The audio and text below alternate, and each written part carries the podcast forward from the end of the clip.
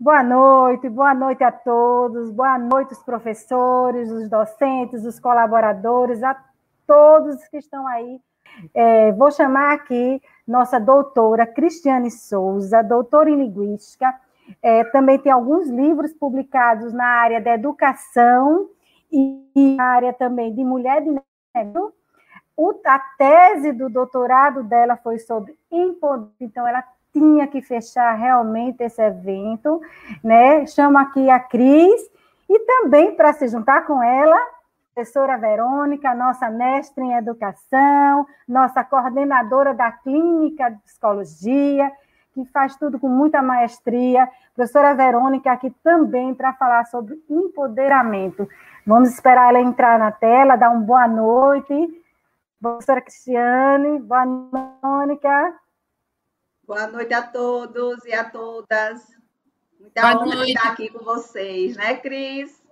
Boa noite a todos vocês. Obrigada, Juliana. Agradeço o convite por meio da, da coordenação de psicologia, do trabalho que a UMJ tem feito de tanto zelo e tanto cuidado.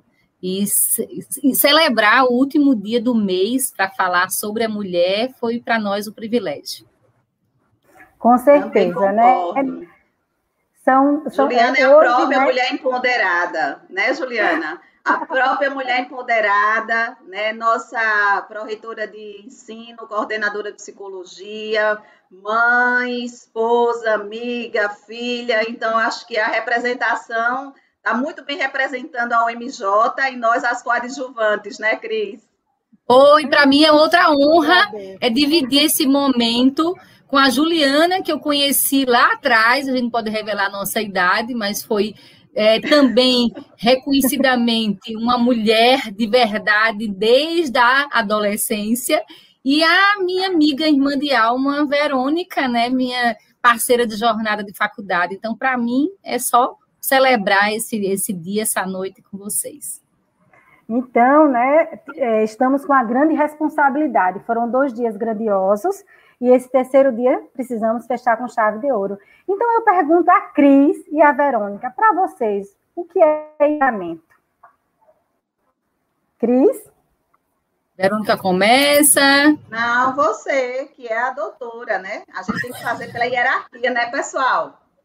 Verdade. Então, esse tema é um tema da moda, né? Falar de empoderamento é algo que tem sido amplamente difundido, aplicado em várias áreas de conhecimento. O que a gente tem que ter cuidado, enquanto psicólogas que somos, é cuidar desse modismo. É um termo complexo, polissêmico, mas ele tem uma interpretação muito justa quando a gente fala da possibilidade de entender o seu conceito. O que é empoderamento? É a capacidade do sujeito se realizar a partir de si mesmo. Então, nós mulheres somos sempre convidadas, e pela história né, que nós já traçamos, e que a gente pode fazer grandes mudanças que são necessárias para a transformação social. Então, para que a gente possa evoluir, se fortalecer, o empoderamento fala justamente do quanto que a gente pode crescer e conquistar né, espaços que antes eram só postos para o masculino, mas que as mulheres estão aí ressignificando há muitos paradigmas, muitos valores e fazendo com que ela esteja no lugar onde ela quer estar. Né? Então, acho que é essa máxima do empoderamento, né? Dar poder a, primeiramente a, a si própria. Perfeitamente. Essa questão do empoderamento hoje, eu acredito que perpassa, né, não só um aspecto é, social, né, do ponto de vista social, da comunidade, da economia, né, porque a gente vê aí a questão de muitos princípios norteadores sobre o empoderamento feminino, mas, na verdade, a história, né, ela, ela vem revelar toda a evolução psíquica, na verdade, dessa mulher, que assume papéis e a sua própria diversidade. Eu acho que se a gente pudesse falar de diversidade, a gente estaria falando do papel da mulher hoje na sociedade. Né? Então, o empoderamento é a capacidade que nós temos de nos apropriar, né? Quer dizer, hoje a gente está vendo muitas palavras, né, Cris? Jornada, lugar onde eu falo, de onde eu falo, né? então me escuta. E a gente precisa entender que para se empoderar, né, do ponto de vista né, da mulher, ela tem que ter essa capacidade de ser mulher na sua essência, não só numa questão do feminino gênero, mas na sua, na verdade, filosofia, no seu pensar sobre a mulher hoje. Eu acho que nós estamos com essa, essa palavra né, no século XXI, é, de fato, muito bem apropriada. E eu acho que hoje a mulher está, de fato, conseguindo entender o seu lugar na sociedade, brigando por isso. Eu penso também, Verônica, que é, é, é, assegurar um papel de autonomia, né? É, a mulher ser mais autônoma cada vez mais, respeitar e controlar o seu corpo, a sua sexualidade, esse direito de ir e vir, não é? Fazer uma aversão à violência de qualquer tipo, não é? E escolher, escolher atingir aí níveis que a, a, é, ela muito reservada ao domínio privado, não é? ela está saindo do privado e está empreendendo no ambiente público. Não, então, várias possibilidades dessa mulher, de fato, colocar e se posicionar como antes não era tanto visto, né? Perfeitamente. Verdade. Perfeito. Eu acho que vocês definiram muito bem essa, essa palavra, mas a live de hoje falar sobre empoderamento, sobre psicologia, né? A Cris aí tem uma tese na área. E aí eu pergunto a vocês, quais são as contribuições da psicologia para protagonizar suas histórias na pós-pandemia, não se reinventar nesse momento, né? Hoje, é, gostaria de parabenizar, eu, eu não canso de parabenizar a nossa presidente do conselho, que é também uma mulher empoderada, professora, profissional, e uma mulher numa liderança muito grande que é, no início da sua gestão uma pandemia. Qual é a contribuição da psicologia nesse momento? Qual é o papel da mulher e o que é que estamos conquistando a mais? Pode começar, Cris. Vamos seguir a hierarquia. Doutora Thaís, olha que, olha que situação, né? Eu penso que a psicologia, a psicologia, ela, ela tem uma relação muito íntima, né, da ciência com a profissão e a carreira. Então, a psicologia como ciência do comportamento humano, e aí a gente vai fazer o recorte, o comportamento da mulher nesse século, né? A psicologia, ela contribui muito para pensar como essa mulher trabalha a liderança, né? o seu autocuidado, o seu autoamor, o seu zelo consigo para tentar, de fato, liderar a sua história, a sua vida, o seu trabalho. A psicologia ela pode fazer com que a, a mulher seja apresentada para ela mesma e aí ela pode vislumbrar oportunidade, inclusões, né, se respeitar, tentar conquistar espaços, né, de uma forma justa, apoiado nos seus direitos, né, enquanto sujeito. É, ela pode, na psicologia, revelar a importância da sua saúde, da sua segurança, é, pôr um fim no, nos incômodos, nos tipos de violência. Então, a psicologia, ela estimula, enquanto ciência do comportamento, a mulher a perceber o quanto ela pode se educar, evoluir no seu processo de formação, se desenvolver enquanto mãe, mulher, é, esposa, namorada, qualquer que seja esse vínculo, mas que ela pode progredir, inclusive profissionalmente, como ela desejar se posicionar. E aí tem um processo aí de, de autoconhecimento contínuo, que a psicologia revela e, e faz com que a gente descubra, né? Então, traz possibilidades de, de fato, protagonizar o progresso. Perfeito. Eu acho interessante, Cris, que a tua fala é muito atual, mas a gente precisa lembrar, e eu acho que é muito bom para quem está nos assistindo agora, entender o protagonismo da mulher é, na psicologia, na história da psicologia, né? Uma delas, eu acredito que nossa lagoana, Nise da Silveira, a gente não pode deixar de falar né, da grande Nise à frente do seu tempo, né, diante de tanto uma classe médica, na classe da própria né, psicologia, ela consegue, né, até hoje, ser a grande referência e uma mulher alagoana, o que é para a gente né, um orgulho, uma nordestina né, inteligente que foi, desbravou e rompeu barreiras de preconceitos de todas as formas. É, não podemos também, na própria, acho, na psicologia, mulheres marcantes, como Melanie Klein, né, que também rompe com toda uma ideia de uma visão europeia de uma mulher que ela não podia aparecer e ela vai trazer os conceitos psicanalíticos, né, falar sobre luto, reparação, falar sobre amor, falar sobre o ódio, falar sobre todas essas questões que hoje nós estamos sofrendo na pandemia, que é o grande índice de depressão, do adoecimento psíquico e como vimos no primeiro dia, a violência doméstica, né? Muito, muito sério isso, não é uma coisa que a gente está vendo. A pandemia está sendo muito preocupante, não só do ponto de vista da saúde biológica, mas pandêmica mesmo, né, epidemiológica, mas eu acredito que do ponto de vista psíquico, nós estamos realmente precisando fazer mais redes de apoio, né, para essa mulher.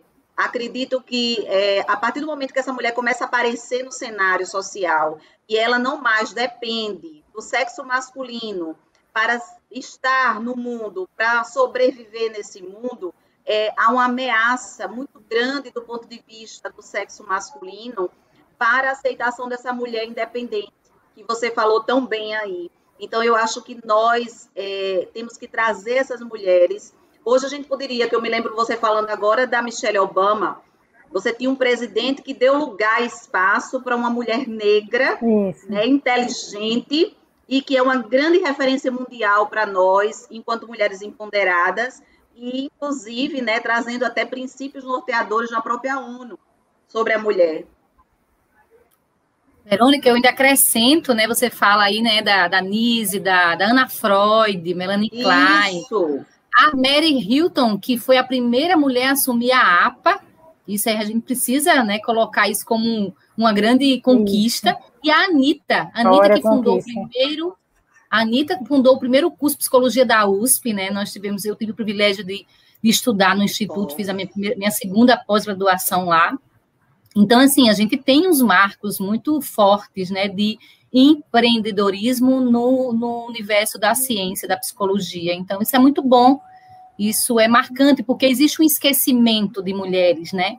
da psicologia, da psiquiatria, porque foi sempre dado, embora a gente entenda, né, que a psicologia ela é muito feminina, né? A gente tem, é uma profissão muito feminina. A gente tem os números, né, que não deixa a gente mentir. Mas mesmo assim existe um esquecimento que não é, né, nada por acaso para, né, colocar a gente em segundo plano, mas a gente tem que revelar essas cinco grandes mulheres que fizeram história para a psicologia. Perfeito. E eu acho que Juliana traz a Zaira como a nossa referência de uma mulher jovem, né, que vai romper também um paradigma super masculino do próprio conselho nosso, né? E aí ela vem com uma forma muito sensível agregar grupos altamente antagônicos pela sabedoria que ela teve de saber lidar com a diversidade novamente. Né? Então, hoje a gente está aqui sendo vacinadas, né, mulheres da área da saúde, né, a partir, né, a gente não pode revelar a idade, mas a sociedade já revela, né, a partir do momento que bota a campanha, mas você vê que já baixou para 40 anos. Então, você vê a importância do público, né, dessa, dessa atuação que tem sido feito realmente no campo da saúde e como ela tem sido decisiva. Então, é os nossos parabéns para ela, com certeza. Vou fazer até uma brincadeira, né? Que nós já fomos vacinadas e a presidente do Conselho Regional de Psicologia não. não é. Ela tirou ela... essa onda com a gente. É, deixa Pô, ela. Ela está contando os dias, ela está contando os dias. Bom, mas... Bem, gente, nesse contexto, eu vou, eu vou com esse contexto na questão social, né? principalmente pelo tema, a temática do trabalho da Cris. Cris, o que é que você, qual foi a maior conquista da sua no seu doutorado, né? O que você sentiu, o, quais são os projetos que você vê, você está sentindo, querendo nas comunidades é, em relação ao empoderamento, né? A gente vê muito na da, daquela mulher mais simples, ela ser empreendedora, daquela pessoa que não teve uma condição favorável para os pais estudarem, mas ela consegue hoje ter uma faculdade de odontologia, de medicina. Qual foi o incentivo, qual foi a representação social que ela teve? Porque a gente sabe que a nossa representação social é muito importante, porque há aquele, aquele risco é, do indivíduo de reproduzir né, o meio que vive. Então, o que é que você percebe hoje, né, nesse seu trabalho, é, o que evoluiu e o que o empoderamento ajudou a, esse, as classes mais desfavorecidas? Bom, eu vou começar, como a gente falava do, do CRP, né, na representação feminina da Zaira, eu sempre acompanho a cada, a cada semestre os dados né, dos, dos psicólogos ativos no estado de Alagoas. Até porque, como a gente ensina, a gente está revelando sempre isso para os alunos, a importância né, desse exercício. E o, o, o, Conselho Federal ele levanta isso por região. E agora, dados de 23 de março, eu fui buscar, né, nós somos mais de 4 mil mulheres psicólogas. Nós só temos 687 homens psicólogos. Isso já é um avanço para que a gente entenda, né? Claro que tem um marco da profissão que é muito feminina, mas assim, os dados, assim como revelam na ciência, os dados econômicos do processo de empoderamento da mulher, é, a gente, no, na, na própria tese, eu até coloco isso, né? Os benefícios de uma mulher que empreende empreende em qualquer contexto. Então, ela facilita, ela vem aumentando a participação no mercado de trabalho. É crescente. O Sebrae sempre revela um dado curioso: as mulheres são as que mais empreendem no país. Os homens conseguem sustentar mais os seus negócios, mas a mulher tem liderado a abertura de novos negócios. Então, o aumento da participação da mulher no mercado de trabalho faz bem para a economia, são coisas que não são tão reveladas, mas ela faz crescer economicamente o país.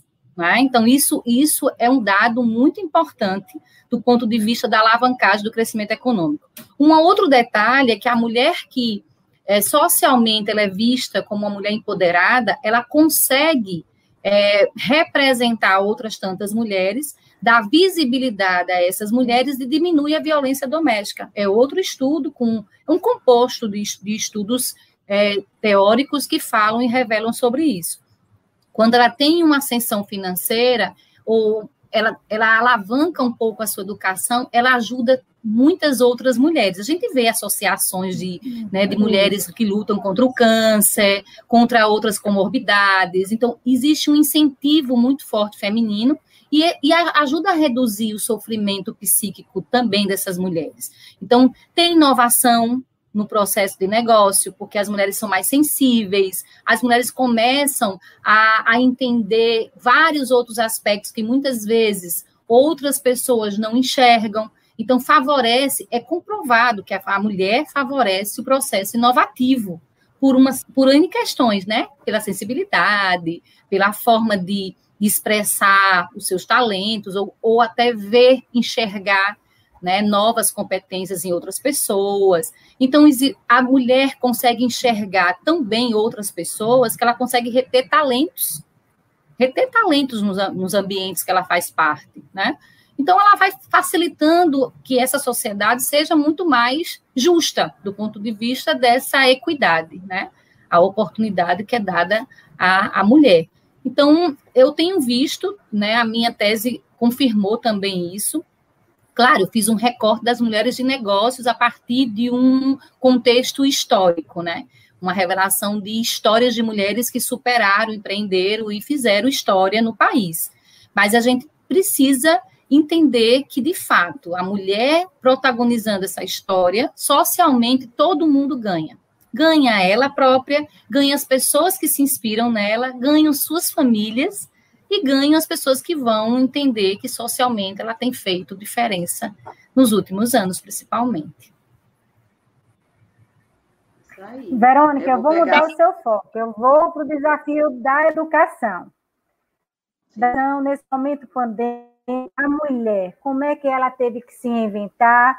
Ela teve que se para dar conta de tantas situações e muitas vezes no mesmo local de trabalho, onde ela era mulher, ela trabalhava, ela ensinava, ela teve perdas, eu vou bem profundo, viu? Teve é muitas atividades ao mesmo tempo, mas teve que ter liderança e empoderamento. Na área da educação, você entende também.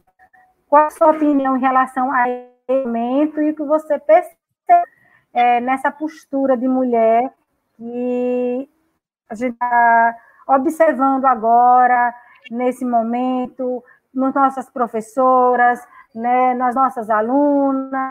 É, me fala um pouco sobre isso.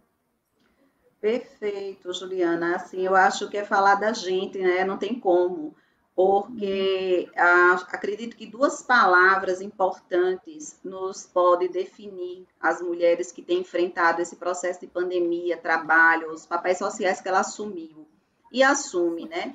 Porque ainda estamos vivendo nesse processo. Então, acho que seria resiliência. Eu acredito que a mulher tem uma capacidade, não que o homem não tenha, mas a mulher tem uma capacidade muito maior de ser resiliente. Eu acho que essa capacidade de se recuperar, de renascer várias vezes, de se doar, eu acredito que isso tem muito a ver com o processo de maternagem, com o processo mesmo de, né, de gestar. Uhum. Então, é esse tempo de gestação que nós vivenciamos quando somos mães, né? Toda mulher que vivencia a gestação, ela tem essa, essa percepção.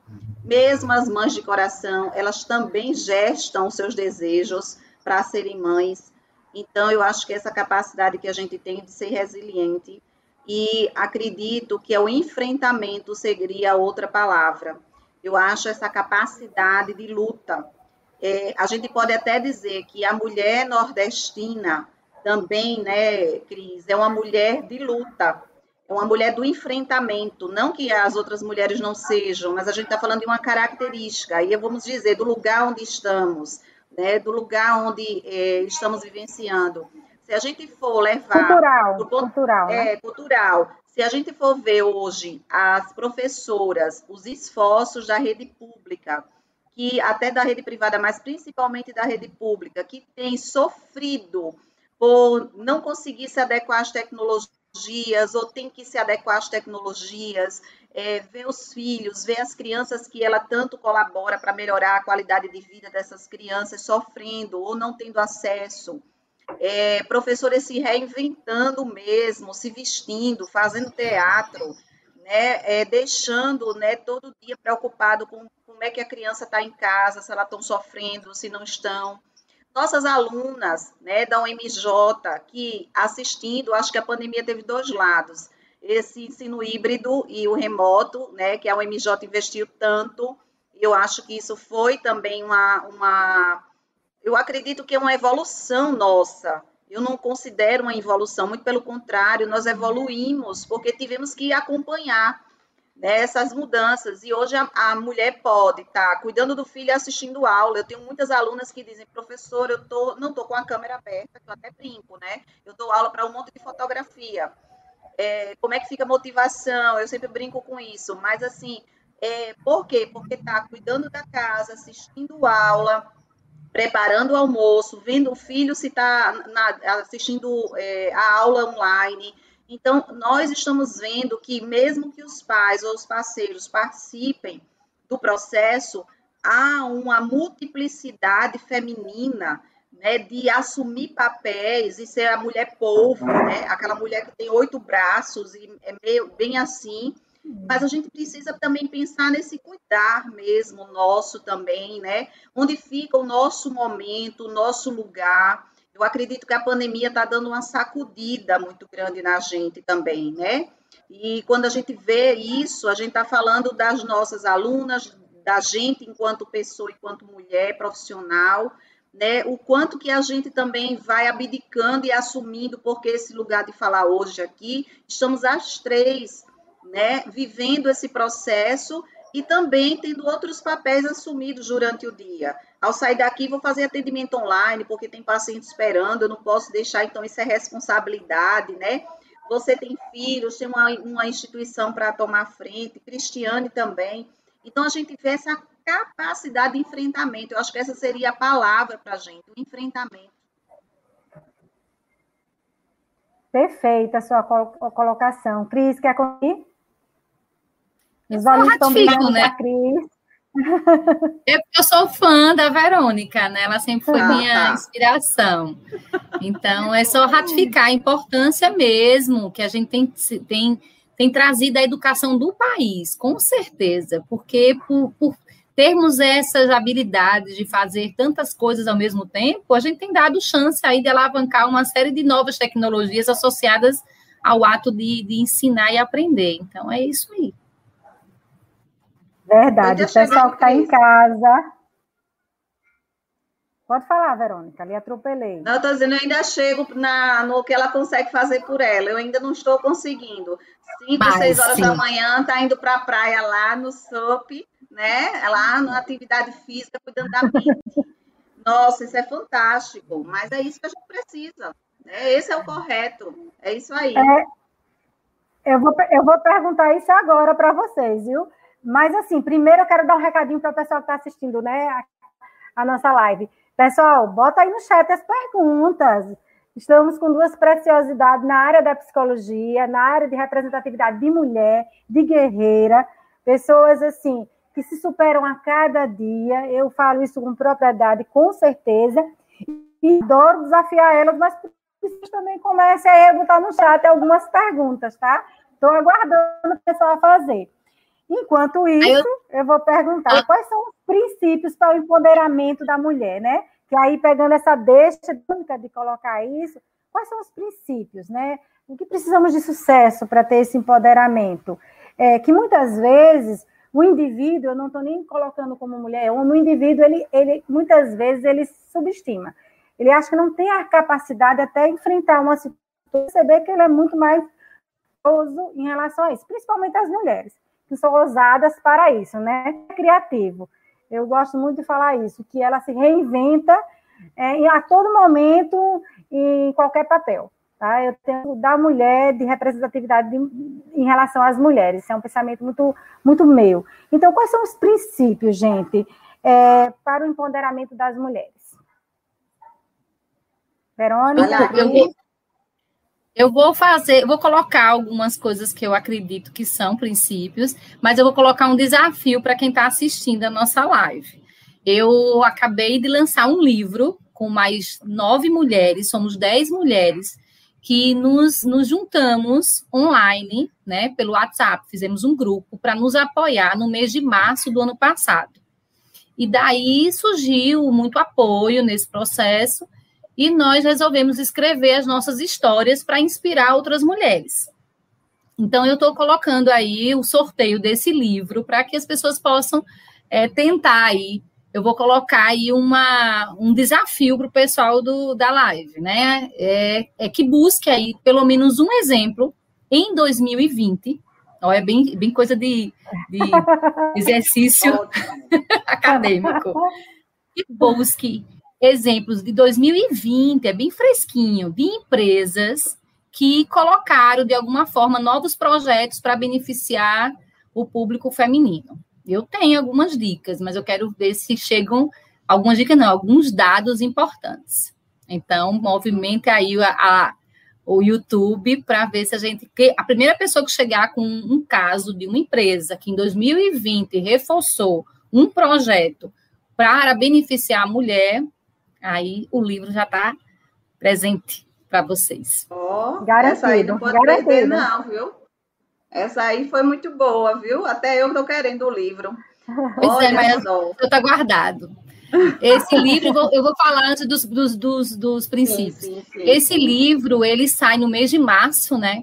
Para justamente coroar nós mulheres que estávamos assim em casa, dividindo os nossos trabalhos com os serviços domésticos, com o apoio aos nossos filhos. Então, algumas já são mães, outras não, mas todo mundo, de uma forma muito peculiar, se ajudou. O livro está uma, uma, uma, coisa gostosa de, de, ver, assim, muito enriquecedor, porque, numa forma de uma linguagem muito simples, mulheres muito facetadas, mulheres de várias formações, vão falar um pouco do que foi marcante para elas na história e que vai estar tá facilitando a vida hoje, né? Facilitou na pandemia e que pode ajudar muitas outras mulheres a alavancar, assim, a sua felicidade. Então, voltando...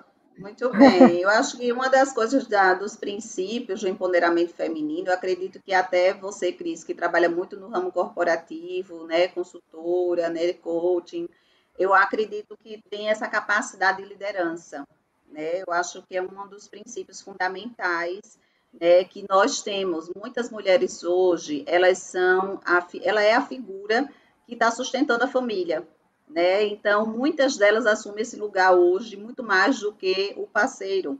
Isso no Brasil tem sido um, um indicativo econômico muito importante. As mulheres sustentando suas famílias, as oportunidades de emprego. Por, por outro lado, a gente tem uma preocupação até que ponto é porque ainda continua o trabalho com menos valorizado financeiramente, né? E aí acaba justamente sendo uma mão de obra ainda né, mais barata, mas eu acredito que isso já tem mudado, porque as mulheres não estão se conformando nesse lugar. E a capacidade de empreender, eu acho que, como você colocou muito bem, né? A, a maneira de se reinventar, desde um simples brigadeiro vamos dizer assim, até né, fazer uma limpeza, seja o que for, muitas mulheres elas se submetem porque elas estão querendo ter autonomia, elas querem realmente, elas não estão pensando só intelectualmente, elas pensam na sobrevivência, elas pensam na independência financeira, então eu acho que seria um dos princípios, né? Também eu acredito que, como eu falei, essa equidade, eu acho que ainda existe, apesar de eu nunca ter sofrido, graças a Deus, no, no, ramo de trabalho, na psicologia, pelo menos no meu, né, como autonomia, como professora, nunca senti diferença no meu lugar financeiramente, dependente de homens ou outro tipo de situação, né? Mas muitas se queixam, né, dessa situação de trabalho, né, de ser uma mão de obra mais barata ou não, né? Hoje tem até alguns questionamentos de empresas que monitoram as mulheres de determinadas idades para não engravidar, né? Porque são prejuízos. Então, é, muitas se associam, como você coloca, se reinventa, né? Dentro desse processo. Então, eu acho assim que muito disso dos princípios desse empoderamento seria a gente garantir o autocuidado, a nossa saúde. Eu acho que está acima de tudo também, né? Tratar essa equidade, não aceitar, né, por menor que seja, qualquer tipo de discriminação no trabalho, pela capacidade que temos igual. E tem uma coisa que eu queria, antes de passar a fala para você, Cris, é assim, eu tenho uma propaganda que está passando sobre a questão da dor e fala sobre o cérebro da mulher, que ela é como um terminal rodoviário. Eu achei interessantíssimo, fazendo uma metáfora, né, uma analogia, vamos dizer assim, a quantidade de terminais que nós temos. Então eu pensei, bom, não só do ponto de vista neurobiológico, essa diferença, mas eu acredito que esses terminais é a nossa capacidade de assumir papéis e lugares. Né? Então, eu acho que isso aí eu, eu trouxe como um grande elogio, saber que o meu cérebro tem muitos terminais rodoviários, quer dizer, muitos pontos de chegada e muitos de partida. Eu acho que isso é fundamental.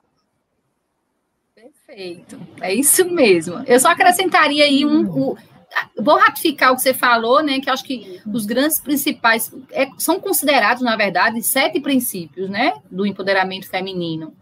Mas aí, como já tocou, só reforçando a importância é, do processo de, de, de, saúde, né? De segurança ao feminino, né? E uma luta pelo fim da violência de qualquer tipo e a, o envolvimento porque a mulher consegue empoderar outra mulher pela sua história, pela sua, pela sua prática.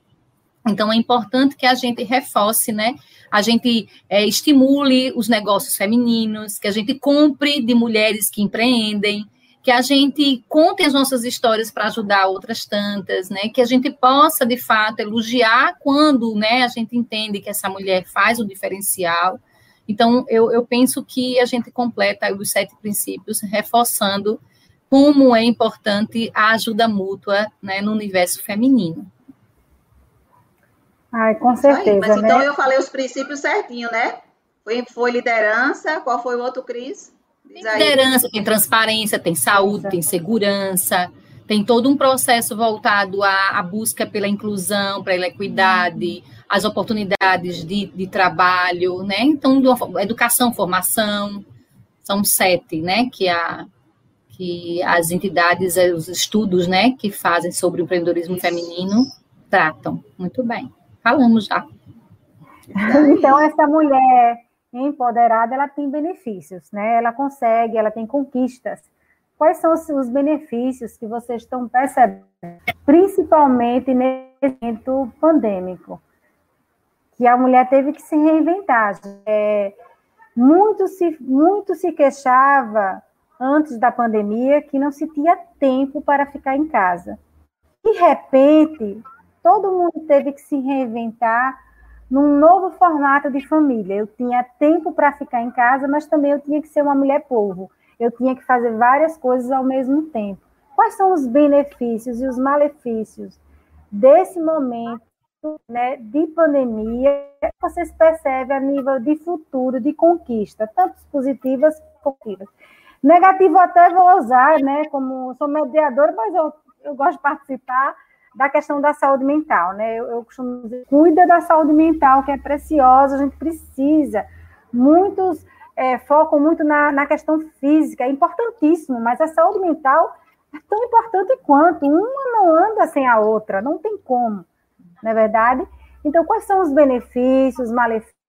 Nesse momento pandêmico, teve que se reinventar, ao mesmo tempo que quis presente, estava mais presente, mas com mais situações para resolver de um novo que chegou para todo mundo. O que é que vocês recebem na realidade atual, hoje, com as pessoas que vocês conhecem, com os pacientes que vocês têm, com as empresas que também sofrem com isso?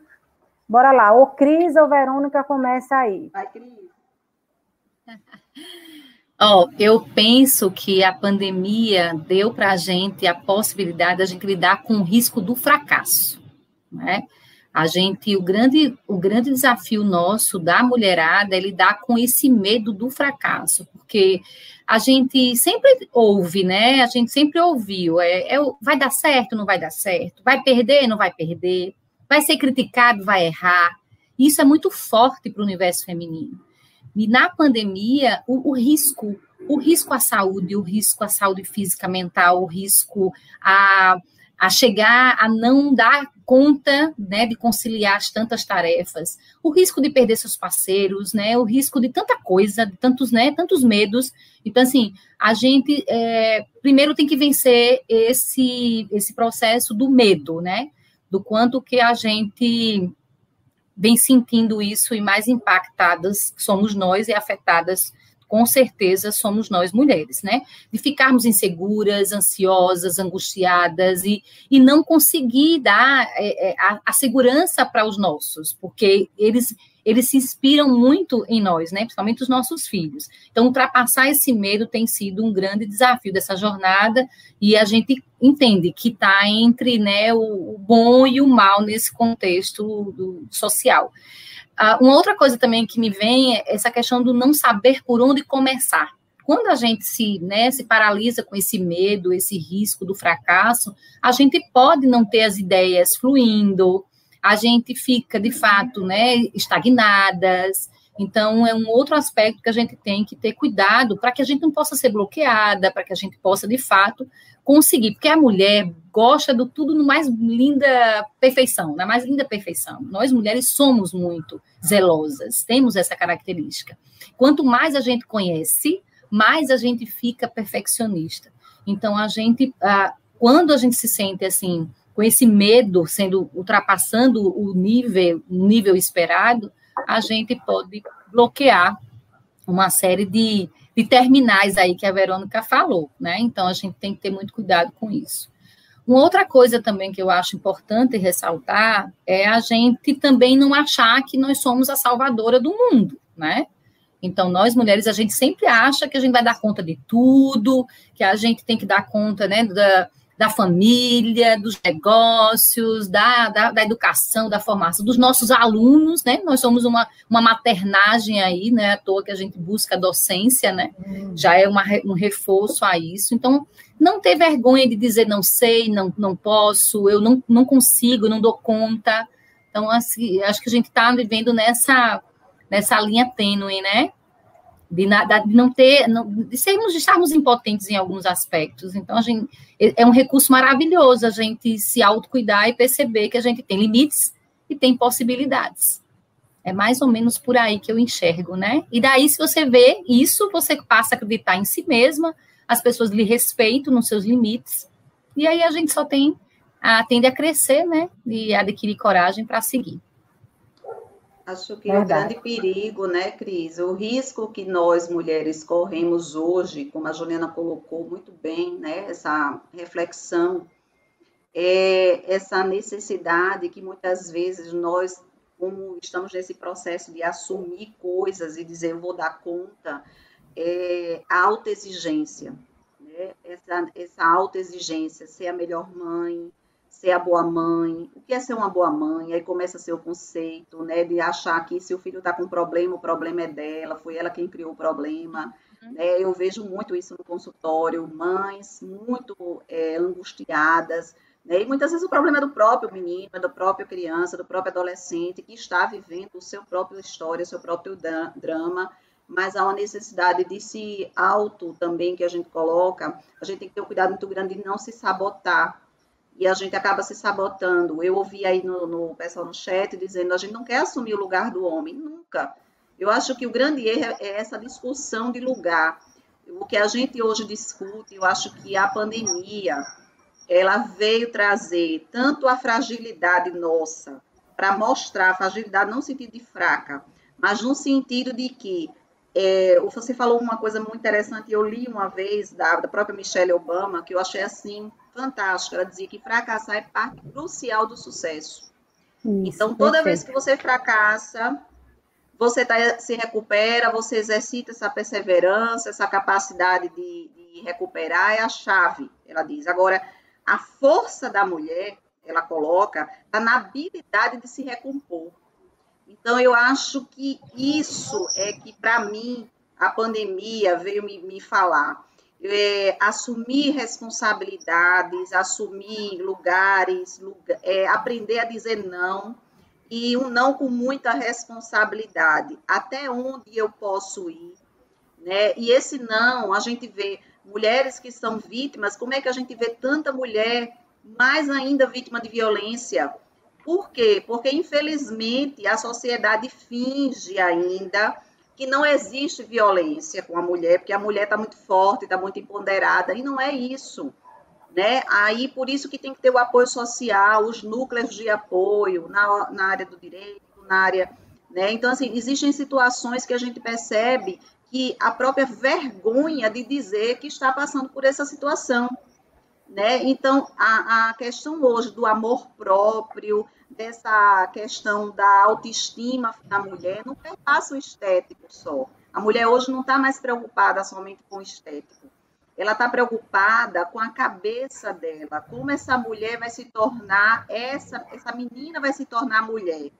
E mulher é essa que vai estar na sociedade, que vai enfrentar. Né? Nós temos filhas e nós sabemos o papel que a gente influencia com as nossas escolhas também. Né? Então, essa culpabilização que muitas vezes a mulher passa nesse processo precisa ser muito cuidadoso. Isso é um processo para a gente refletir. Então, eu acho que esse momento de pandemia fez a gente agir, enfrentar, recuperar-se, mas também agora dizer, peraí, mais um ano de pandemia, eu não aguento dar conta de tanta coisa, eu agora preciso pensar o que eu desejo, o que eu posso fazer e delegar né? Porque como uma mãe, a mulher assume a vida e não quer delegar as coisas para as pessoas. E a gente precisa delegar, né, para poder se recuperar e ter essa autenticidade feminina nas coisas que faz. Então, eu acho que isso foi para mim um grande aprendizado. Perfeito. É, eu encantada né, com, com esse conhecimento, com essa abertura de cada um a colocar assim o que sente, o que pensa, o que passa, porque a gente sabe que tudo isso foi vivência, né? E vivências que teve um sofrimento, mas também teve um ganho muito de crescimento. Dessa deixa aí, que eu adoro pegar a deixa, e, e vocês, quais são os desafios da mulher nessa jornada? Onde se percebe, no momento atual, um índice de enorme, uma dificuldade de compartilhar as questões domésticas, é, a questão do preconceito.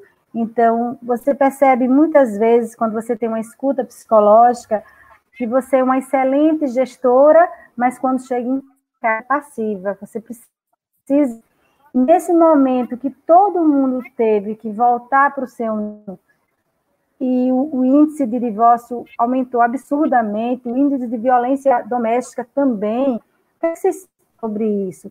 Porque eu, eu escutei algumas pessoas colocar assim, ah, mas é a pandemia. Não, não é a pandemia. Não é a pandemia. A pandemia foi algo que levou ao indivíduo a voltar para o seu ninho e ficar com mais contato com a sua família. Mas será que você fugia desse contato? Né? E a gente, na área, a gente sabe disso, que muitas vezes o indivíduo ele se acovarda porque não tem a coragem de se assumir, ser autêntico daquilo que ele deseja, daquilo que ele quer, então ele usa, ele tem, ele, ele, ele na verdade, ele assume várias pessoas, então, num trabalho você é uma mulher guerreira, em casa você é passiva, ou vice-versa, né, na situação, às vezes você é guerreira em casa, mas num trabalho você não conseguiu galgar a sua conquista, a sua carreira, que você percebe, o que é que vocês pensam, né, desses desafios hoje, para nós, mulheres, e tivemos que estamos passando por isso, mas tiveram outras que não conseguiram estar, tiveram casamentos é, desmanchados, que na verdade já devia estar nesse processo, mas não tinha coragem de, de, de, de pontuar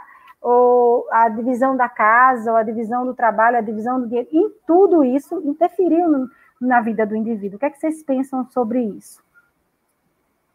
Difícil, hein? É, Adoro. Na verdade, eu vou até colocar assim, né? Cris aí, eu acho que você colocou uma coisa muito importante. Eu vi muitas pesquisas falando sobre isso. Foi a pandemia que levou os casais a se separarem. Na verdade, eu acredito que eles já estavam separados, agora só, só concretizou que já deveria ter acontecido, né? Então, eu percebo que muitos casais que, se entra, que entraram em conflito e que já estavam em conflito, passando a conviver mais, eles é, não conseguiram suportar ou fingir tanto uma boa convivência. Né? Então, aquelas dificuldades que eles já estavam enfrentando foram colocadas numa situação né, mais assim, evidente. E eu acredito que isso tem muito a ver também com a intolerância da convivência, né? As pessoas são intolerantes em todos os aspectos. E não é só uma intolerância homem-mulher, é uma intolerância com o colega, com as pessoas, né? As pessoas estão ficando intolerantes. E, e mesmo aquelas se ajudando no, na, em que a família teve perdas, a gente tem um exemplo agora.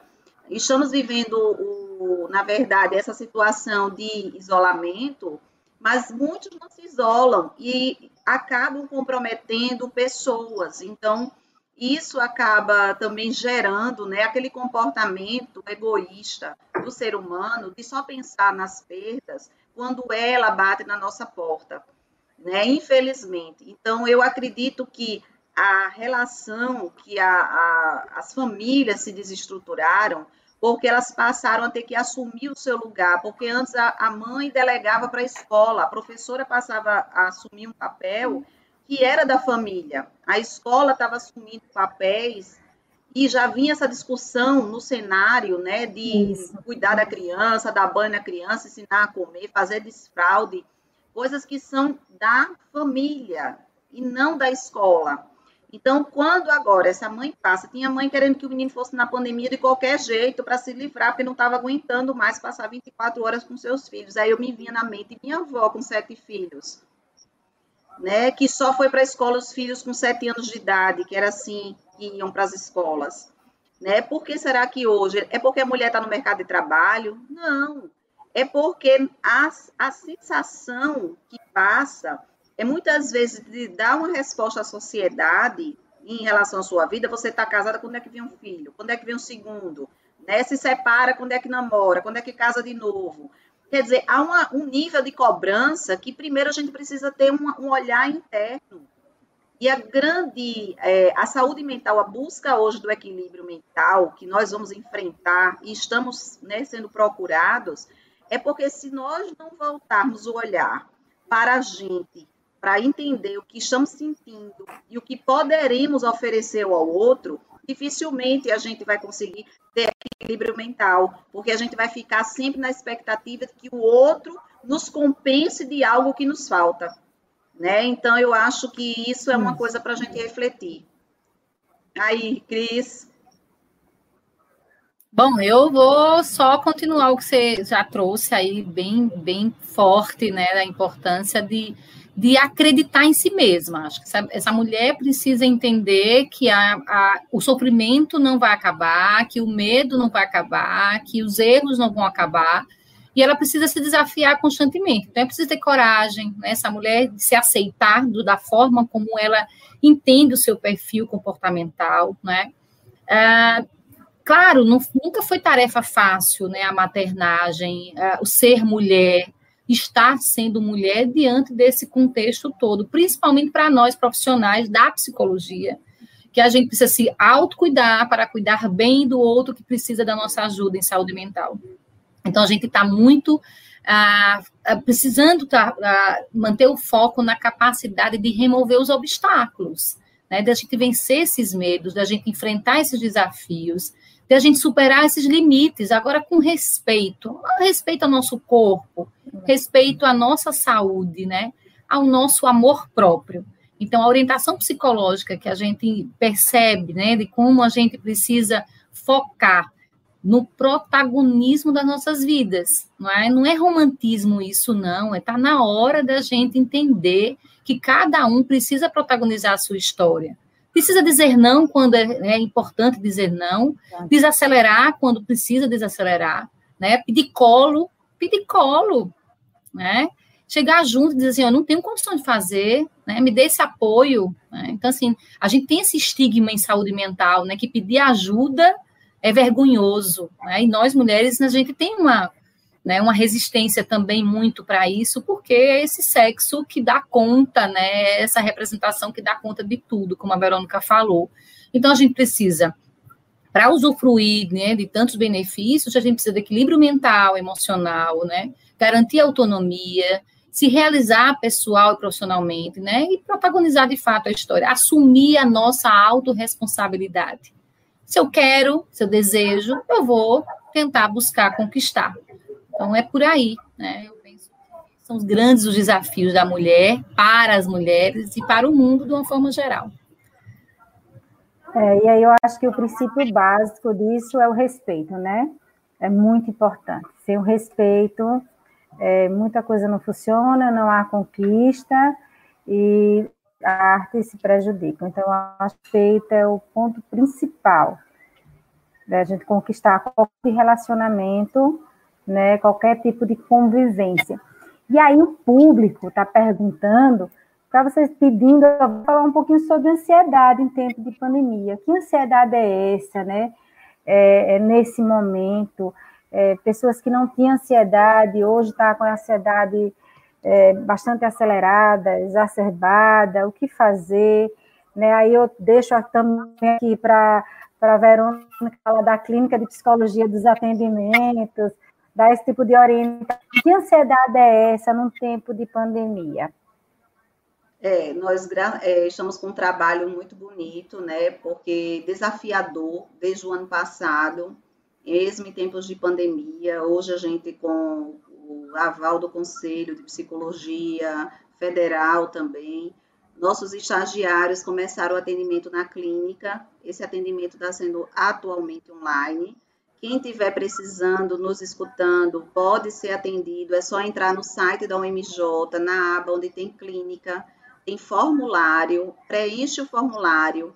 É, nós recebemos e encaminhamos para que os nossos estagiários de psicologia entrem em contato e marquem o atendimento. Ele é gratuito, com supervisão de um excelente professor na área da clínica, que também é psicólogo, né, que já está aí há mais de 25 anos no seu trabalho.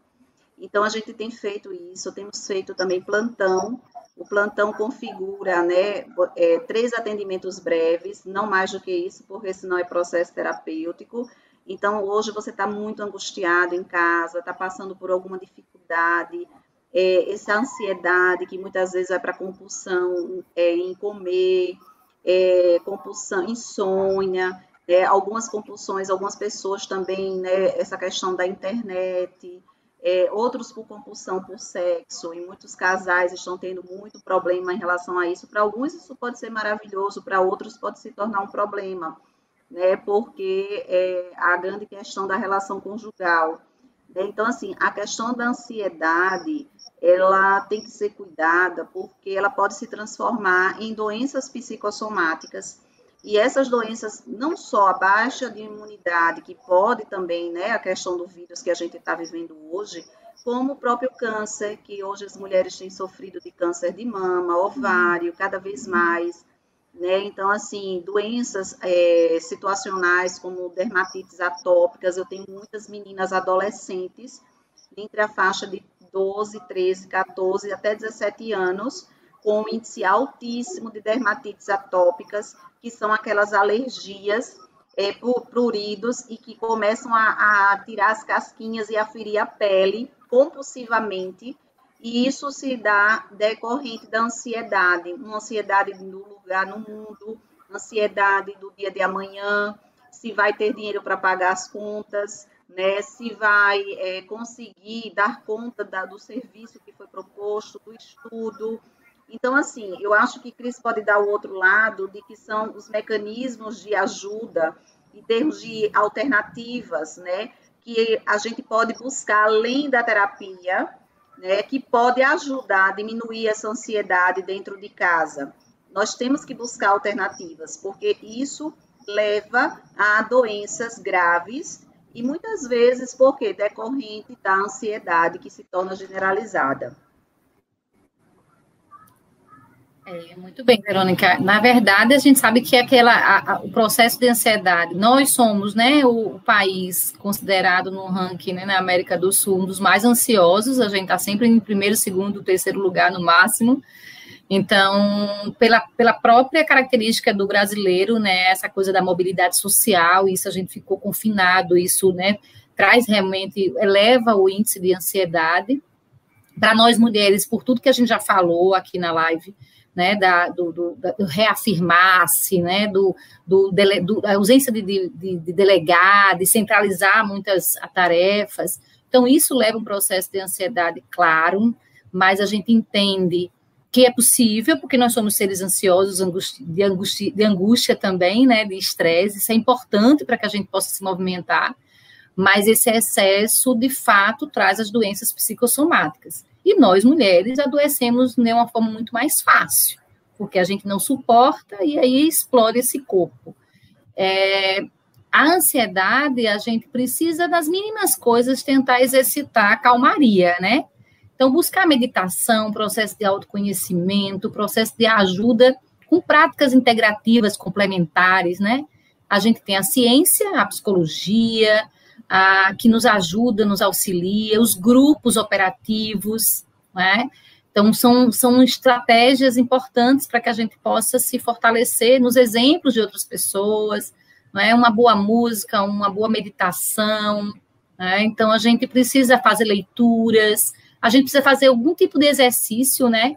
para né, minimizar qualquer desconforto para a vida, para a mente, para o, né, o corpo. Então, eu penso que é isso. Você me fez lembrar, Cris, quando você falou isso das alternativas de música, esse tipo de recurso, como você mesmo coloca, ao ar livre, né? Fazer trilhas para quem gosta, não fazer aglomerações, a gente não está falando disso. A gente está falando de você poder compartilhar momentos aonde tenha preservado esse, esse lugar, né, para não ter uma questão de saúde, mas na própria casa, por exemplo, existe umas questões assim para dormir, até para passar o dia, aromaterapia. Não que ela é medicamentosa, não é isso, mas as, a, o, o, perfume das coisas, ela causa relaxamento, né? Então, muitas pessoas gostam de chá, toma, né, com um bom chá, é, uma boa alimentação também é importante, né, para que é, você se sinta mais energeticamente melhor né? Porque também tem isso, a bebida, muita gente está no álcool, no consumo, Né? Então, a gente tem que ter muito cuidado nesse momento com essas questões. E como você coloca muito bem, então, algumas atividades que, mesmo a gente impedido de andar numa praia como estamos, mas a gente pode fazer visualizações mentais, né, com a meditação, a própria aromaterapia. Eu gosto muito dessa coisa da alfazema, da lavanda, do cheiro, porque ela causa um ambiente acolhedor, há pouca luminosidade quando você precisa relaxar, mas a gente precisa ter cuidado de que isso tudo são coadjuvantes. A gente está trazendo situações assim que podem nos ajudar, né? Mas a terapia é muito importante. É, isso é o lugar realmente que a gente sabe que sem a terapia, sem o acompanhamento, a gente não consegue se desvencilhar das amarras que faz a gente repetir tantos padrões e levar a gente ao adoecimento psicológico. Perfeita a colocação. Vai minimizar, mas não vai trazer, né, é, ao longo do tempo, o benefício. Então, isso é muito importante vocês pontuarem isso principalmente pela área da psicologia, que se você está com, com, com essa ansiedade, se, se essa ansiedade ela passa a ser algo rotineiro, se você tem uma compulsão, precisa se tratar. Então, fazer terapia, eu acho que é a melhor coisa do mundo. Se todo mundo pudesse iniciar o autoconhecimento, o nosso mundo, com certeza, estava em outra realidade. A gente teria pessoas assim, mais compreensiva, mais afetiva, pensando mais no outro, pensando mais em própria pessoa em termos de crescimento, mas sem prejudicar ninguém. Perfeito, gente. Olha, é uma pena, uma hora já de live. Já estamos terminando. Vamos fazer outra com certeza, que eu amo essas duas. Cris, ninguém colocou até agora o seu desafio. Podemos, então, pode revelar aqui o desafio, porque Tô achando que o livro vai vir para mim, porque ninguém. ninguém Colocou o desafio, então. Eu pensei. Não, podia fazer alguma pesquisa, minha gente, porque teve, tiveram boas notícias em 2020. A gente teve um ano muito desafiador, mas a gente teve muitas boas notícias no campo do empoderamento feminino.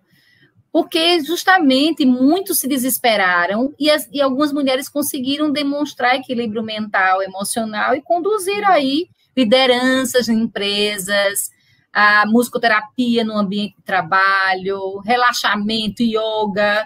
Mulheres né, pegaram para si aí, coordenaram né, oficinas de máscara dentro do hospital. Então, a gente tem muitos exemplos interessantes, né? Por isso que eu desafiei para é, vocês tiver, terem Mas o, aí você o... divulga o livro, já que ninguém quis Isso. fazer a pesquisa, viu, Cris? Porque aí eles vão ter que agora acessar para adquirir. É. com livro, se vou estar com livro aí para mostrar a capa. Ah, eu não acabei relaxando com isso. E não está longe de mim agora ele, mas eu depois eu divulgo mas posta mais. aí na rede social que o MJ vai Fica também, né, é uma temática muito importante. Eu acho que toda vivência é válida como experiência, é um espelho para a mulher, né, principalmente no mundo que a gente está vivendo agora, buscando, buscando a igualdade, as conquistas, que é como é, está no início da, da, da live. Não, nós não queremos ser melhores, nós queremos igualdade porque temos condições de ser igual né? Então, eu acho que isso é, tem que ser muito é, bem colocado para não ter nenhuma distorção. Né? E parabenizar assim, os três dias de evento maravilhosos, com temáticas super diferentes, tá, gente? Eu agradeço, estou agradecendo aqui a Verônica e a Cris de coração, minhas lindas docentes da MJ. É, e mais live com o pessoal, né? Eu tenho certeza que eles adoraram. Vamos fazer logo, breve, breve. Agradeço as duas. Deixo aberto para vocês é, fazerem as últimas considerações sobre essa temática. Quer fazer, Cris? Bom, eu faço. Eu só vou, eu vou. O livro tá para presente. Tem alguém, algumas pessoas dizendo, eu coloquei, eu coloquei. A gente vai ter que voltar para a live e ver quem foi a primeira pessoa. Está lá, tá valendo. Viu? Se vocês colocaram, alguém comentou, então a gente vai honrar a nossa promessa aí, né? Foi mesmo. Bom, eu quero. Não, viu? Hein? Eu Alguém disse que colocou. Não, não sei. Acompanhando aqui, eu. Então... Mas eu vou colocar só algumas coisas assim é. para a gente reforçar. Por exemplo, algumas empresas começaram a. Não, tem, tem, tem, Cris. Tem uma, a Miriam Tereza da Silva.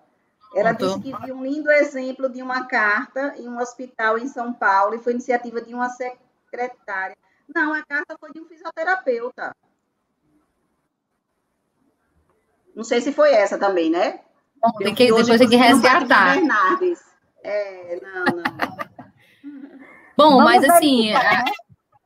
é, eu coloquei porque, de fato, ano passado, algumas métricas importantes né, no campo da mulher, na, no trabalho, nas relações. Então, os bancos, os bancos começaram a fazer operações apostando onde tivesse, no, no conselho administrativo tivesse mulher, honrava com a meritocracia. A gente teve muita coisa né, ligada à pauta do feminino no passado porque essas mulheres conseguiram ajudar a harmonizar o ambiente, ainda que impactadas com a pandemia.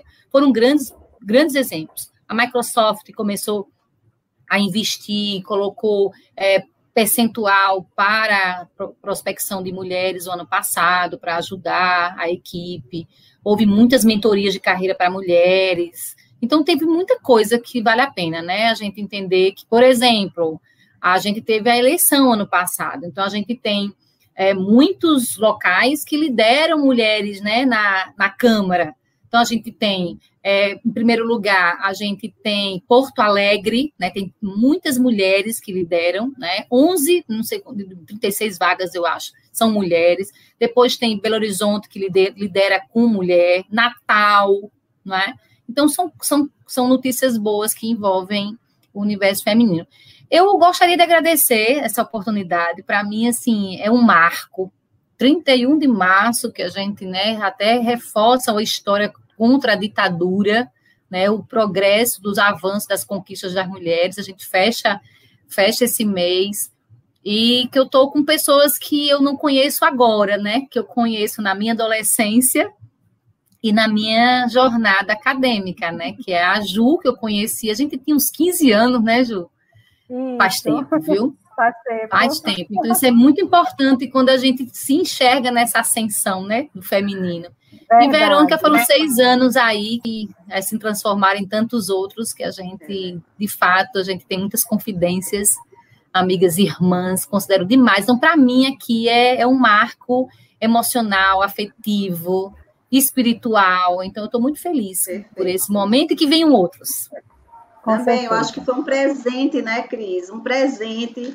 É, nós somos três mulheres empoderadíssimas. Me considero considero vocês duas um exemplo para mim de força, coragem, resistência, é, muita dinâmica. Eu acho, eu fico muito feliz com, quando eu vejo todo o crescimento de vocês, o sucesso de vocês.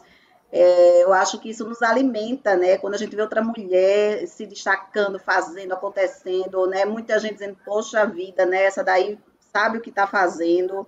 Então é muito orgulho ver você aí produzindo livro, publicando, né? Vejo, eu fico às vezes, eu brinco muito com Juliana, brinco até na, assim publicamente, né? Menina, como você dá conta, né? Aí ela diz a mesma coisa para mim, eu digo, mas você dá conta de uma instituição com muita gente né? Então, assim, é muito complexo isso, é um desafio e manter, né, o sorriso no rosto, tá aqui, né, alegre, só Deus sabe as batalhas que enfrentamos todos os dias, assim como todo mundo que está assistindo, cada mulher, cada homem, ela né, assume suas batalhas diárias, mas a gente não pode, de forma nenhuma, esquecer que é, muitas vezes foi colocado aí que a depressão está aumentando.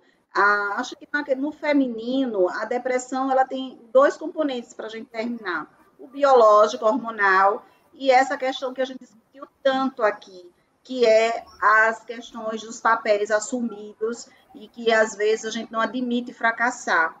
Né? Então, vamos ficar com essa frase né, de que o fracasso ele é uma um aprendizado, ele é o ponto de partida e não de chegada. E eu acredito que quando se fracassa em alguma coisa é porque esse lugar e esse caminho ele não foi bem percorrido, não era esse a direção que você deveria tomar. Né? Então, às vezes, a gente insiste num, num caminho que já começou mal, que já começou frágil. Então, a gente precisa refazer os caminhos E eu acho que nós, mulheres, temos essa capacidade de refazer-se todos os dias. Né? E eu acredito que as duas palavras que eu falei, resiliência e enfrentamento, eu acho que essa seria a palavra-chave da mulher de hoje. Eu agradeço as duas, amo de coração. Quero agradecer também, em nome da UMJ, a todos. Sigam todos nas nossas redes sociais, arroba UMJ Oficial, e acesse nosso site para mais a nossa instituição, umj.edu.br.